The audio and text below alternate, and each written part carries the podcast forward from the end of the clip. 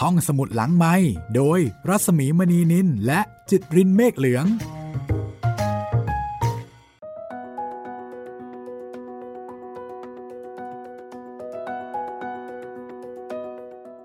สวัสดีค่ะ ยินดีต้อนรับ คุณผู้ฟังทุกท่านนะคะ เข้าสู่ความพยาบาท ตอนที่ 19 กับห้องสมุดหลังใหม่ สวัสดีคุณจิตรินค่ะ สวัสดีครับพี่หมีครับแหมกลับมา พยาบาทกับฟาบิโอโรมานีกันต่ออีกครั้งหนึ่งนะครับแหมตอนนี้อยู่ในบรรยากาศงานเลี้ยงครับ ใช่เลี้ยงค่ะต้อนรับกิโดอื้อหืออือหือคืนเครง อย่างแบบแต่ว่าหรูหรามากใช่แล้วจนกระทั่งกีโดแถมรู้สึกว่าอุ๊ยตายแล้วทำไมให้เกียรติฉันขนาดนี้นี่ รู้สึกใช่ดีใจอยู่ลึกๆนะคะฮะกีโดยังไม่รู้อะไร ตอนที่แล้วนะครับเราค้างกันไว้ตรงที่ว่า มีการกระซิบกระซาบเรื่องอะไรบางเรื่องเกิดขึ้น แล้วตอนท้ายเนี่ยตัวของฟาบิโอที่ปลอมตัวเป็นท่านเขาคอนเต้นะครับ ก็กำลังจะพูดอะไรบางอย่าง ก่อนหน้านั้นมีการพูดถึง 13 ค่ะ นั่นก็คือจำนวนสมาชิกที่มางานเลี้ยง The Last Supper ซึ่งชาวคริสต์ก็คงจะรู้จักกันดีนะคะว่า The Last Supper เนี่ยมีแขก 13 คน และมันก็เป็นที่มาของคำว่า 13 ซึ่งถือว่าเป็นตัวเลขแห่งลางราย และในนี้ก็มีแขกยกเลิกไป 2 คน จากตอนแรก 15นะพี่ ใช่ 15 ก็เลยเหลือแค่ 13 แล้วก็เลยมีการพูดถึงประเด็นนี้ด้วยเหมือนกัน ก็วันนี้นะครับเราจะได้รู้แล้วว่า เออสิ่งต่างๆ เหตุผลต่างๆ เหตุการณ์ต่างๆ ทั้งหมดเนี่ย มันจะมาบรรจบ กันตรงที่อะไร ตรงที่คำพูดของฟาบิโอนั่นเองนะคะ ฟาบิโอในร่างของท่านเขาโอริวาวันนี้ละค่ะ เราจะได้ร่วมฟังนะคะ ร่วมฟังกับกีโดแล้วก็กับแขกทุกคน กับสิ่งที่ฟาบิโอต้องการจะบอกต้องการ ใช้คำว่าอะไรดีแถลงการประกาศอะไรก็ได้นะคะ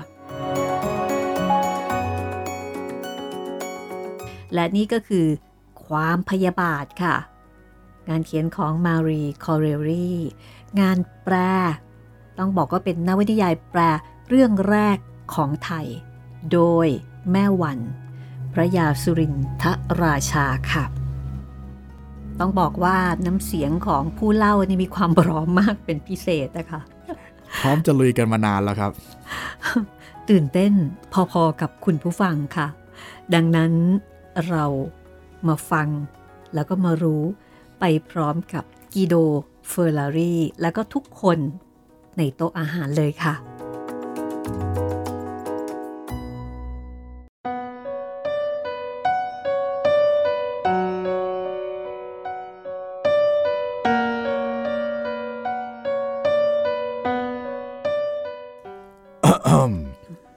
สหายทั้งหลาย ฟาบิโอพูด แล้วก็ยิ้มรับหน้าซึ่งหันมาทางฟาบิโอ ข้าพเจ้า ขอขัดความสำราญท่านสักประเดี๋ยว ขัดไม่ใช่จะให้หมดความสำราญไปเมื่อไร กลับจะเพิ่มให้ความสำราญนั้น รื่นเริงขึ้นด้วยอีก ข้าพเจ้า เชิญท่านทั้งหลายมาประชุมพร้อมกันในค่ำวันนี้ ณที่นี้เพื่ออะไรท่านก็ย่อมทราบอยู่แก่ใจแล้ว ว่าเพื่อจะให้เกียรติยศ ข้าพเจ้าช่วยในการรับรอง เพื่อนผู้ประเสริฐของเรา ซินยอกิโดเฟอร์รารีตรงนี้เสียงตบมือทำให้ฟาบิโอต้องหยุด ท่านผู้ดีดุม และเรียบร้อยผู้นี้ และผู้ที่ข้าพเจ้าเชื่อว่า จะเป็นคนที่รักและพอใจของท่านทั้งปวง ได้มีธุระการบ้าน ในข้อจำเป็นต้องห่างจากวงสโมสรของเราไปหลายอาทิตย์ ท่านคงจะรู้สึกได้ว่า พวกเรา ย่อนความรื่นเริงบันเทิงใจไป กระนั้น เมื่อท่านทั้งหลายได้ทราบว่าซินยอเฟอร์รารีกลับมาถึงกรุงเนเปิลมั่งคั่ง บริบูรณ์ด้วยทรัพย์สริงคาแล้ว ก็คงมีความชื่นชมยินดีด้วย เหมือนกับตัวข้าพเจ้าเองรู้สึก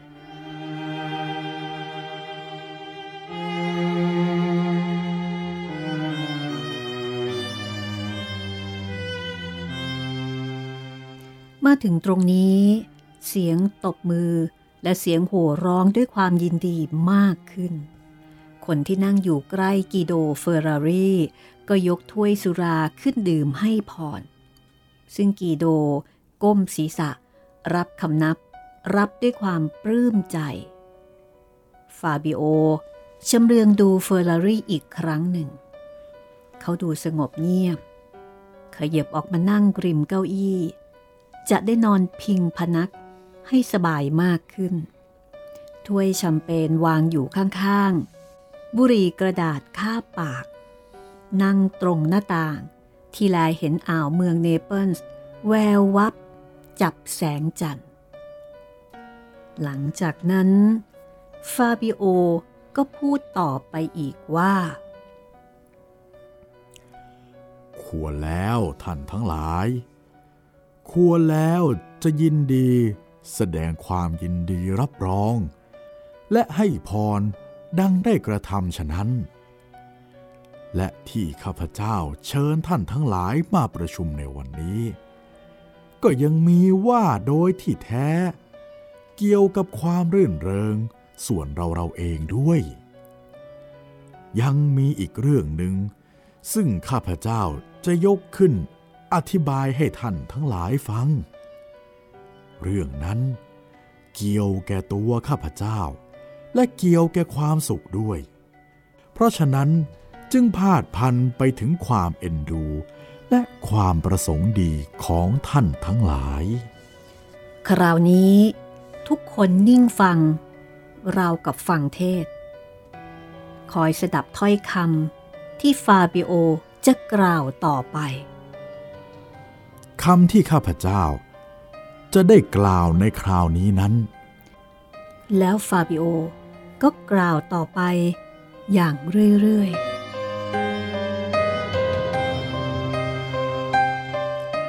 บางทีจะทำให้ท่านทั้งหลาย ประหลาดใจก็เป็นได้ ท่านทั้งหลายย่อมรู้จักข้าพเจ้าว่า เป็นคนพูดน้อย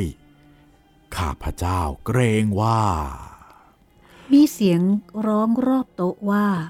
พูดไปเถอะอย่าเกรงใจ อย่าเกรงใจ ใช่ใช่พูดไปเถอะครั้นเงียบเสียงเป็นปกติแล้วฟาบิโอ ก็พูดว่า ท่านทั้งหลายนึกฝันบ้างหรือไม่ ว่าคนอย่างข้าพเจ้าเนี่ย จะเป็นคนที่มีหญิงติดบ้าง พวกเหล่านั้น ต่างคนต่างมองดูหน้ากันด้วยความประหลาดใจ ส่วนกิโดเฟอร์รารี่นั้น เอาบุหรี่ออกจากปาก แล้วก็มองดูฟาบิโอตาเขมิงอยู่ ในขณะที่ฟาบิโอก็ยังคงกล่าวเรื่อยไป เปล่าเลย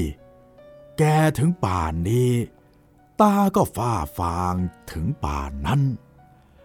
ไม่น่าที่จะเชื่อว่าผู้หญิงจะแล แต่ทว่าข้าพเจ้า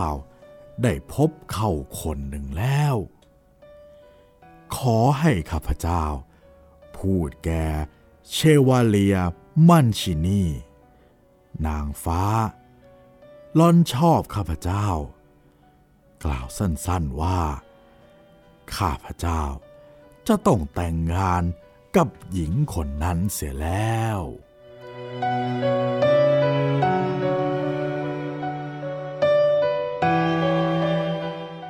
คราวนี้ทุกคนนิ่งเงียบ กิโดเฟอร์ลารีลุกขึ้นนั่งตรง ดูเหมือนจะพูด แต่ก็กลับใจยังคงนิ่งอยู่ สีหน้าออกซีดๆอย่างไรไมิรู้ บรรดาคนที่อยู่ที่นั่น เว้นแต่กิโด ต่างร้องให้ศีลให้พรปนล้อปนตลก แล้วก็หัวเราะล่ำลาความสนุกเสียขอนเต้เมื่อเพลินไปด้วยเสียงสายแพรแล้ว ไหนเลย จะได้มาเพลินในการเลี้ยงชะนี้ได้อีก นี่เป็นเสียงของ เชวาเลีย มันซินีเขาพูดดังนั้นแล้วก็โครงศีรษะไปมาด้วยพิษสุรา ส่วนกวันโดก็พูดว่า ต่อหน้าพระเจ้าทุกพระองค์ ข่าวใหม่ของท่านนี่ทำให้ฉันพิศวงมาก ฉันคิดว่าท่านเป็นผู้ชายคนที่สุด ที่จะละความอิสระเพื่อเห็นแก่หญิง แก่ผู้หญิงคนเดียวด้วย ทำไม ท่าน เวลาเป็นโสดถม เท่าไรเท่าไรก็ได้อ้ายถึงหนึ่งก็หนึ่งไข่มุกแท้ หนึ่งเพชรหาตำหนิไม่ได้ กวันโด ตอบสัลสตรีว่าสารสตรีท่านซึมในเสียแล้ว นี่เล่ามันพูดต่างหาก ไม่ใช่ท่านพูดเอง คนอย่างท่านหรือ ท่านหรือ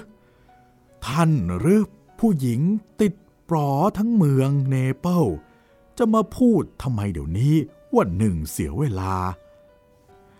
บอนานอตเตบาบิโน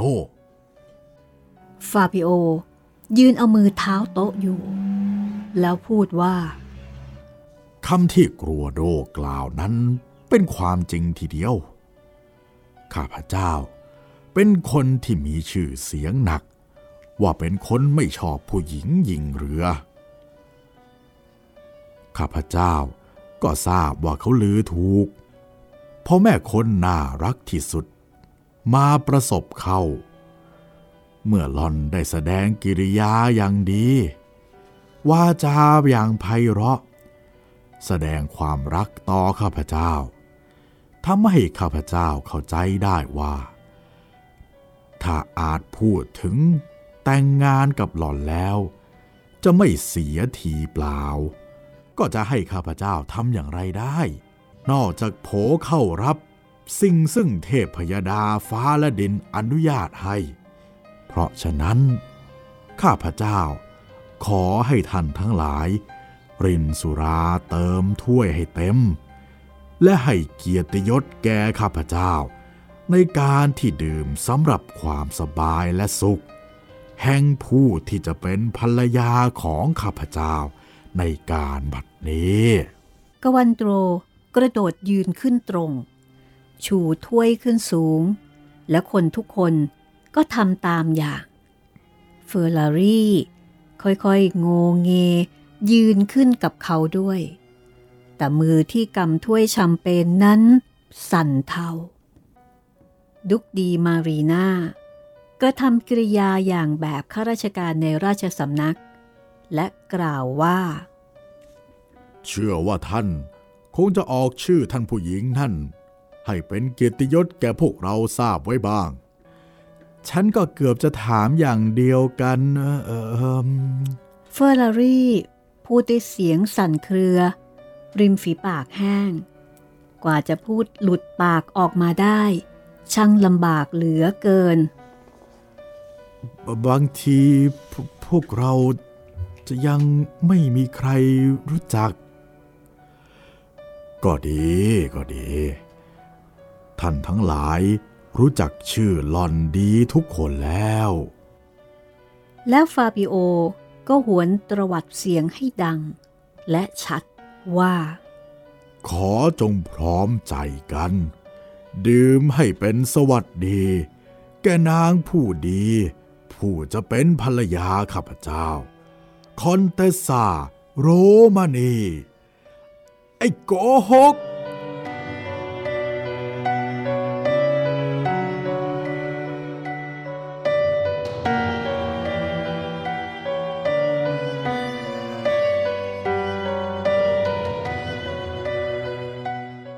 ดเฟอร์รารี่ตะโกน แล้วก็เอาถ้วยแชมเปญที่ถืออยู่นั้น โยนโดนฟาบิโอเต็มหน้า ในวินาทีเดียวกับที่คนทั้งหมดเมื่อยืนมุงรอบฟาบิโอกับกีโด ฟาบิโอสะกดใจนิ่งไว้เขาควักเอาผ้าเช็ดหน้าออกเช็ดน้ำสุราที่ไหลเปื้อน ถ้วยนั้น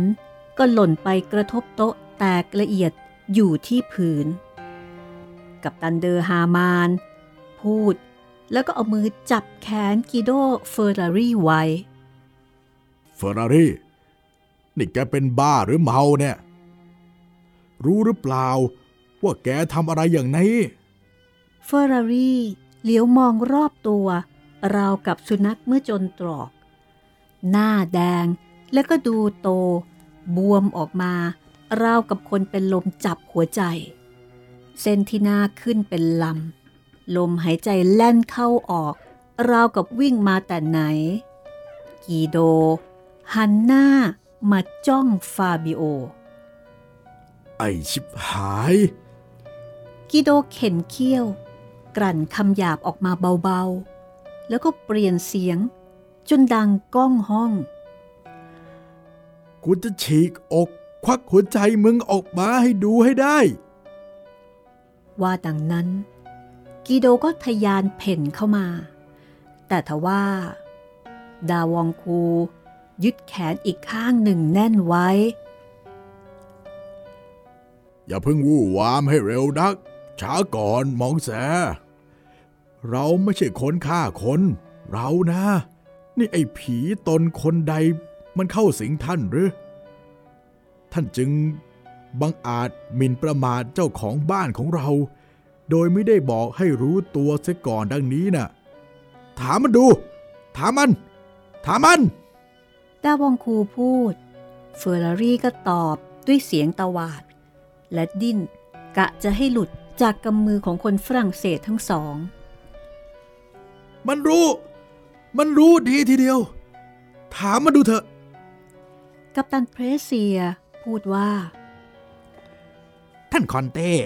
ไม่จำเป็นโดยแท้ที่จะต้องให้คำอธิบาย ถึงหากว่าจะอธิบายได้ก็ไม่จำเป็นจะต้องอธิบาย คราวนี้ฟาบิโอพูดบ้าง โอ้ย ข้าพเจ้าบอกท่านตามจริง เพื่อนทั้งหลาย ข้าพเจ้าไม่ทราบอะไรมากกว่าที่ได้ทราบว่า ชายหนุ่มผู้นี้ มีความทะเยอทะยาน อยากได้นางผู้ดีที่ได้กล่าวชื่อเมื่อสักครู่นี้เท่านั้น ฟังมัน ทะเยอทะยานละอะไรล่ะ ไอ้ขี้คุก ฟังไอ้ผู้ร้ายก้นตารางมันพูดสิ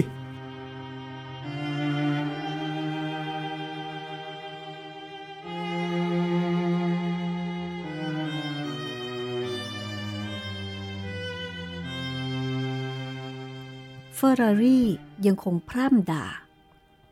ส่วนเชวาเลียมันซินีก็พูดเสียงเขียวว่าอ่าเท่านั้นน่ะเหรอ นี่เฟอร์รารี่ แกควรจะมีสติแล้วก็มีความคิดมากกว่านี้สักนิดนะ อะไรกันนะมาทะเลาะกกับเพื่อนอย่างประเสริฐด้วยเรื่องผู้หญิงคนเดียวก็เป็นได้ เมื่อเขาชอบข้างโน้น เขาไปข้างโน้นมันก็แล้วกัน พื่อนเอ้ย ผู้หญิงน่ะมีถมไป เพื่อนหายากนะจะบอกให้ ฟาบิโอพูดพรางเช็ดเหล้าพราง ถ้าหากว่ากิริยาอย่างแปลกของสินยอเฟอร์รารี่ซึ่งแสดงมานั้น เกิดจากความเสียใจเป็นปฐมแล้ว ข้าพเจ้าก็เต็มใจที่จะยกโทษให้กำลังหนุ่ม เลือดร้อนไม่ฟัง ให้มาลุแกโทษเสียดีๆ จะเต็มใจยกโทษให้ทีเดียว เฮ้ย เสียแรงได้เคยชอบพอกันมา เฟอร์รารี่มองดูคนนี้แล้วก็มองดูคนนั้นคนโน้น ด้วยความโกรธ หน้าซีด ราวกับผีตาย เขาดิ้น ยึดจะให้หลุด จากกำมือของดาวองคู และเดอมาเฮาให้ได้ กีโดพูดด้วยเสียงบังคับว่า บ้า ปล่อยเดี๋ยวนี้ ปล่อยนะ ไม่มีใครเข้าข้างข้าสักคน เห็นหรอกวะ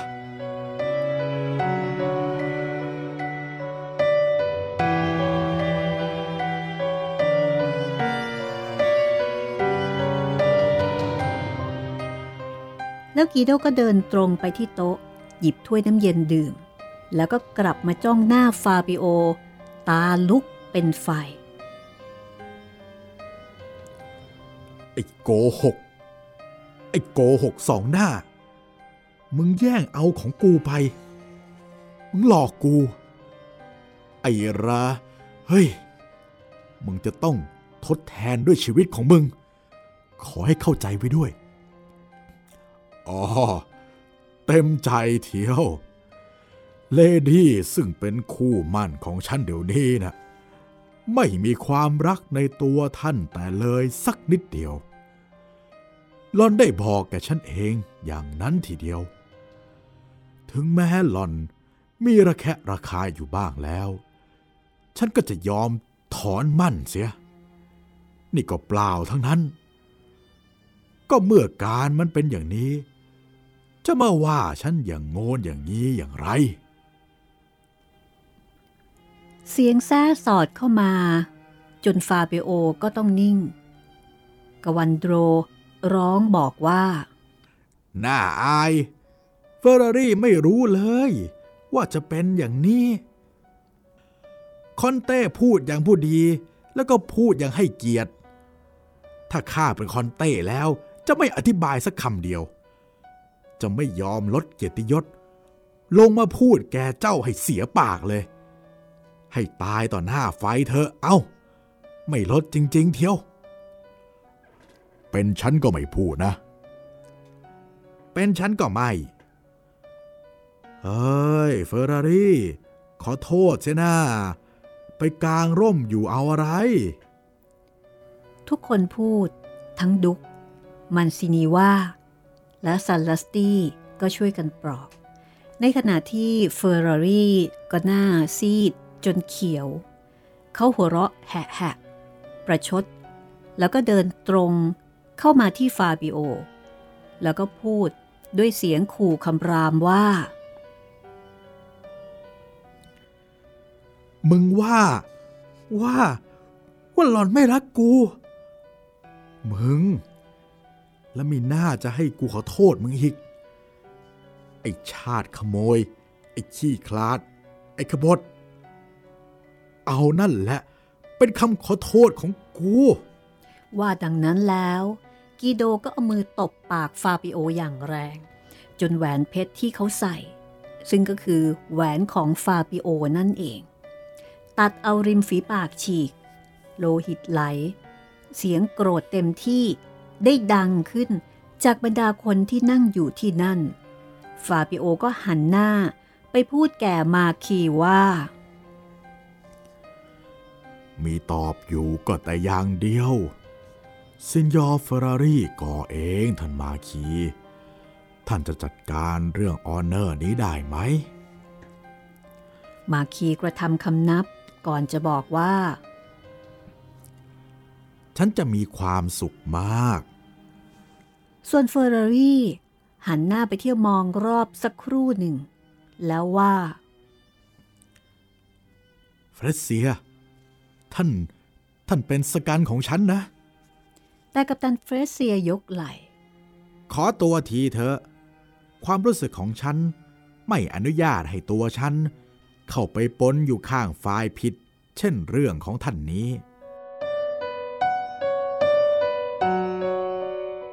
ถ้าแม้คอนเต้จะอนุญาตให้ฉัน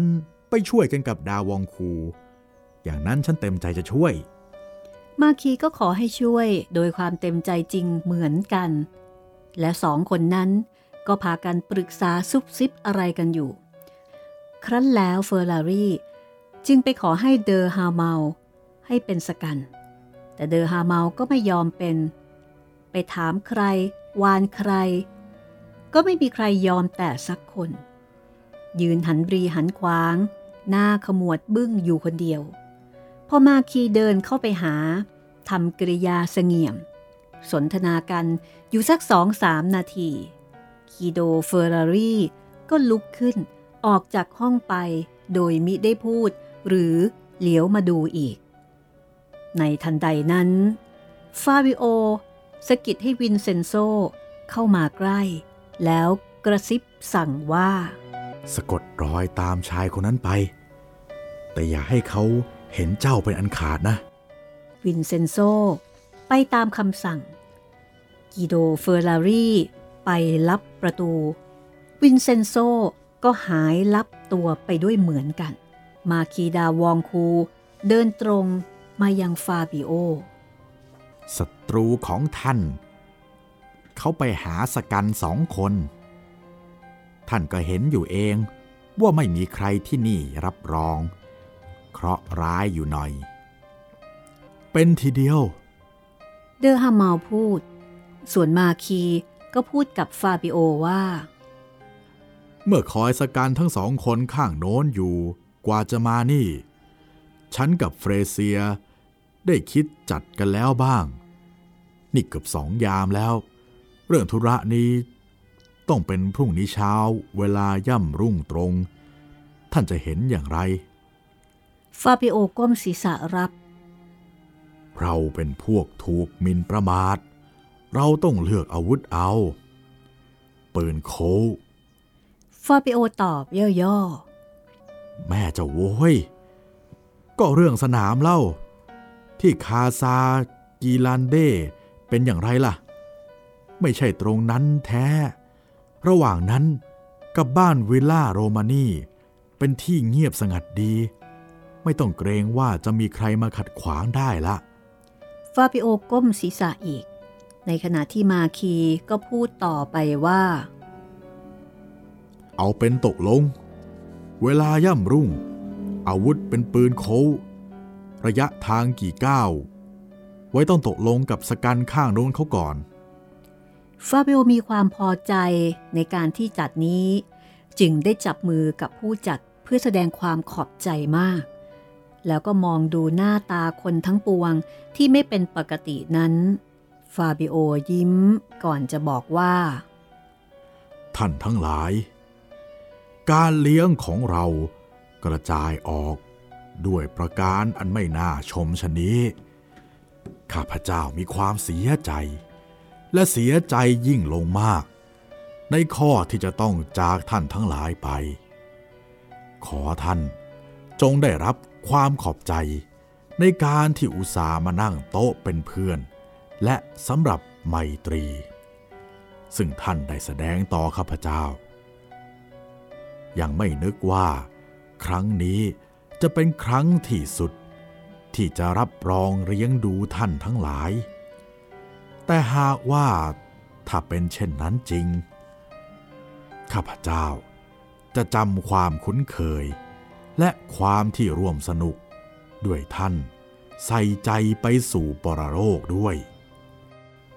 เดชะบุญคุณพระ ข้าพเจ้า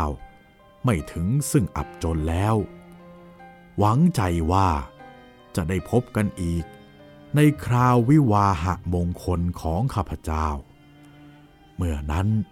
จะไม่มีสิ่งไรจะมาขัดขวาง หรือล้างผลาญความรื่นเริงของเราได้ เช่นในขณะนี้ ลาไปนอนก่อนนะ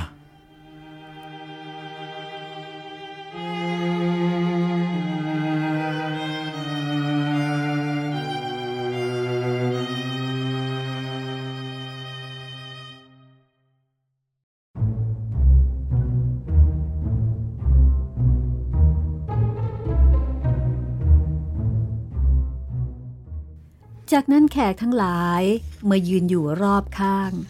ต่างก็จับมือและแสดงความสงสารที่มาเกิดเหตุทะเลาะวิวาทกันขึ้น ท่านดุกแสดงให้เห็นน้ำใจมาก ถึงกับทำให้ฟาเบโอเข้าใจว่า ถ้าแม้ไม่มีใครจะอาสาเป็นสกันแล้ว ถึงแม้ว่า ท่านมีเกียรติยศ และเป็นคนชอบไม่วิวาทแก่ใครก็ดี ก็จะอาสาเป็น second ให้แก่ฟาบิโอ ภายหลัง ฟาบิโอหนีเอาตัวออกจากกลุ่มพวกเหล่านั้นได้ ก็กลับขึ้นไปนั่งอยู่ในห้องคนเดียว เขานั่งอยู่อย่างนั้นกว่าชั่วโมง คอยฟังข่าววิเซนโซก็ยังไม่กลับ ได้ยินฝีเท้าพวกแขกพากันกลับคราวละสองและสามได้ยินเสียงมาคีส และกัปตันเฟรเซีย สั่งให้เอากาแฟร้อนๆ ไปให้ในห้อง private ที่เขาจะคอยพบ second ฝ่ายโน้น ฟาบิโอนึกอยู่ในใจว่าป่านนี้ กิโดเฟอร์รารีคงจะร้อนกลุ้มใจไม่น้อย ฟาบิโอนิ่งรำพึงในใจ นึกถึงหน้ากิโดเฟอร์รารีที่ทำหน้าตาพิลึกเมื่อได้ยินบอกว่า หล่อนไม่มีความรักในตัวเขา ฟาบิโอรู้สึกสมเพศ ออกสมเพศก็สมเพศ ออกสมน้ำหน้าก็สมน้ำหน้า เดี๋ยวนี้ต้องรู้สึกทนคับกลุ้มใจ ดังตัวฟาบิโอเองได้เคยเป็นมาแล้ว ได้ถูกอย่างที่ฟาบิโอได้เคยรับมายังมีชีวิตอยู่เท่าใด ความเจ็บปวดในใจนั้นเสียวแปรบอยู่ไม่รู้หาย เอาเถอะ จะช่วยสงเคราะห์ไม่ให้ต้องทรมานนาน คิดอย่างนี้แล้ว ฟาบิโอก็ลุกไปนั่งที่โต๊ะเขียนหนังสือ เขาหยิบกระดาษปากกาออกมา เขียนคำสั่งนิดหน่อย เผื่อว่าในเวลาต่อสู้กัน เคราะห์ของฟาบิโอจะร้ายลงบ้าง เขาเขียนอย่างใจความย่อๆ ในขณะที่เขียนนั้น ฟาบิโอรู้สึกว่า เป็นสิ่งที่ไม่ต้องการทำอย่างยิ่ง ถึงกระนั้นก็ดี เพราะเห็นแก่แบบแผนที่ต้องเขียน เขาเขียนเสร็จประทับตรา สลักหลังถึง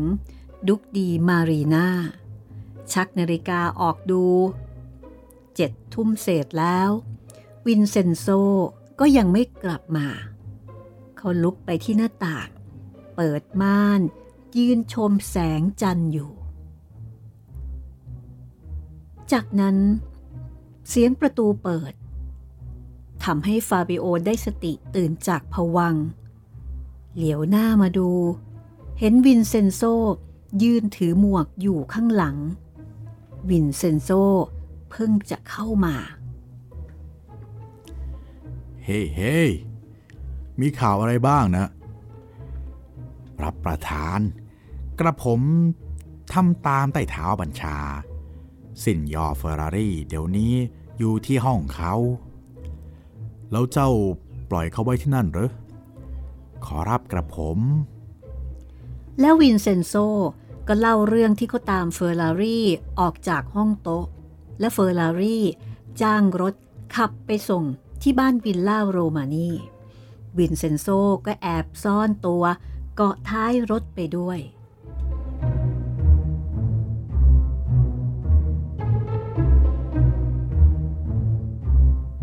พอถึงที่นั่น เขาก็ไล่ให้รถกลับไป สั่นระฆังที่ประตูบ้านอยู่ประมาณ6-7ครั้ง ไม่มีใครขาน ตัวกระผมเองนั้น แอบต้นไม้คอยดูอยู่ ที่หน้าต่างวิลล่า ไม่เห็นมีแสงไฟ มืดตื้อตือสั่นระฆังอีก จับประตูกระชาก สั่นราวกับจะหักทลายลง ภายหลัง เกียโชโม ถือตะเกียงเดินงอกงอกออกมา เปิดประตู ข้าจะเข้าไปหาเขาเตสเดี๋ยวนี้ กิโดพูดข้างเกียโชโม เกียโชโมซึ่งตัวสั่น กับพริบตาปริบปริบยังกระนกเขาแมว ไอกระแอมราวกับมีไอ้ก้อนบ้าบางอย่างมาติดคอ แต่เกียโชโมก็ตอบว่า ท่านเขาเตสไม่อยู่ ไม่อยู่ ไปไหนล่ะ บอกสิ ว่าไปที่ไหน ไอ้บ้า ไม่บอกแล้วก็ เอ็งตายเดี๋ยวนี้แหละ กิโดร้องอย่างกับคนบ้า วินเซนโซก็เล่าให้ฟาบิโอฟังว่า เขาเกือบกระโดดเข้าช่วยเกียร์โชโมแล้ว แต่มานึกถึงคำสั่งของฟาบิโอ เขาก็จำเป็นต้องนิ่งอั้นไว้ ในขณะนั้น เกียร์โชโมก็พูดอ้อนวอนกีโดว่า ขอโทษทีเธอสินยอ จะบอกเดี๋ยวนี้แล้ว บอกแล้ว ท่านท่านไปอยู่ที่คอนเวนโตเดลอันนันซีเอตาทางสิบไมล์พูดจริง ๆ นะ ไปได้สองวันวันนี้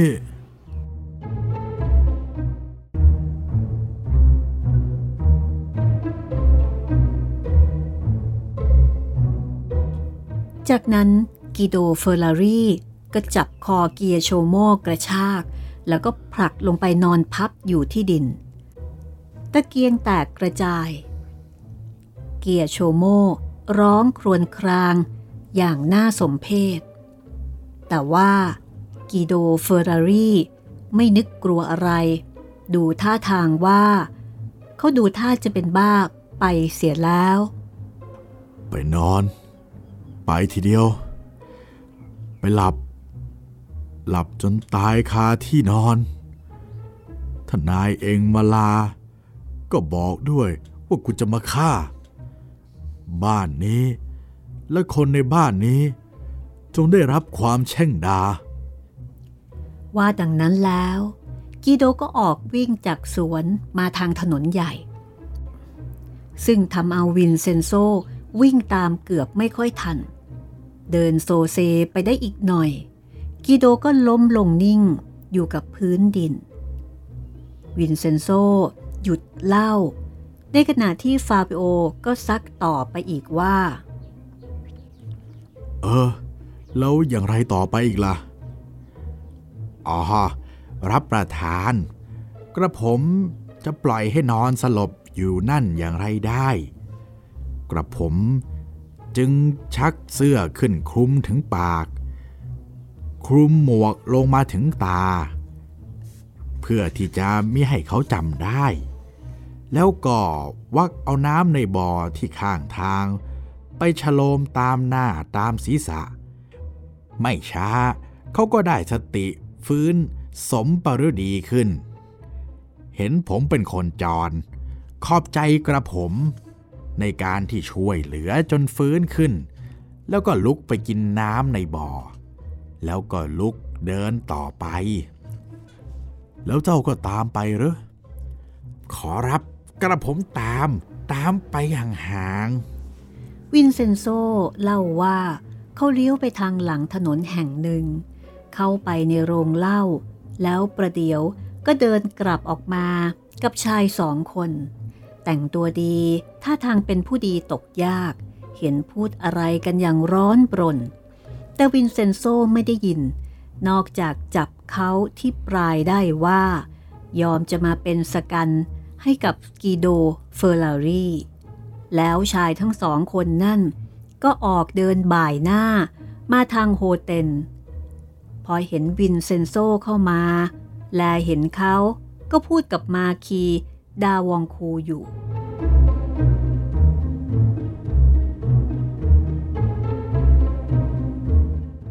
มาถึงตอนนี้ ฟาบิโอก็ถามวินเซนโซว่า ก็เมื่อชายสองคนนั้นมาทางนี้แล้ว ซินยอเฟอร์รารี่ทำอะไรอีกแล้ว อ๋อ ไม่มีอะไรควรฟังอีกแล้วขอรับ ก็เดินไปยังห้องเช่าเขาที่อยู่บนเขาเล็ก สังเกตดูก็เดินหลังค้อมหัวตกยังกับคนแก่ เขากำกำปั้นขึ้นชูครั้งหนึ่งทำท่าดูเหมือนจะขู่ใครคนหนึ่ง พอถึงประตูบ้านก็ไขประแจเข้าไป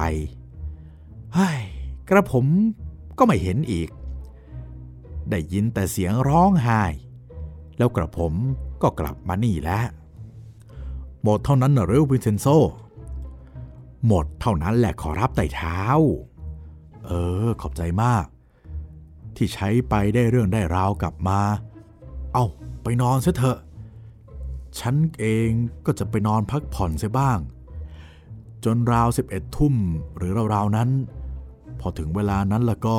ตื่นทำกาแฟอุ่นๆมาให้กินสักถ้วยนะ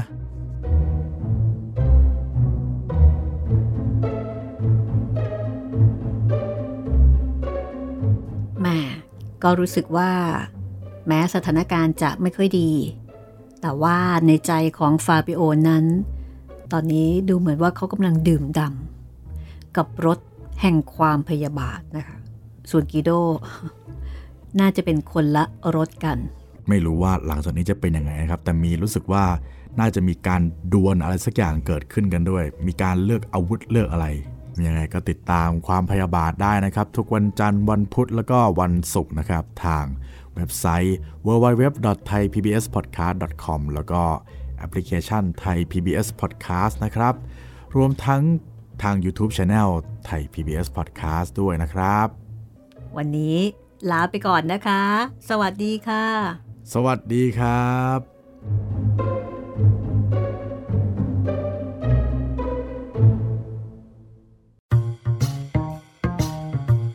ห้องสมุดหลังไม้โดยรัสมีมณีนินและจิตรินเมฆเหลือง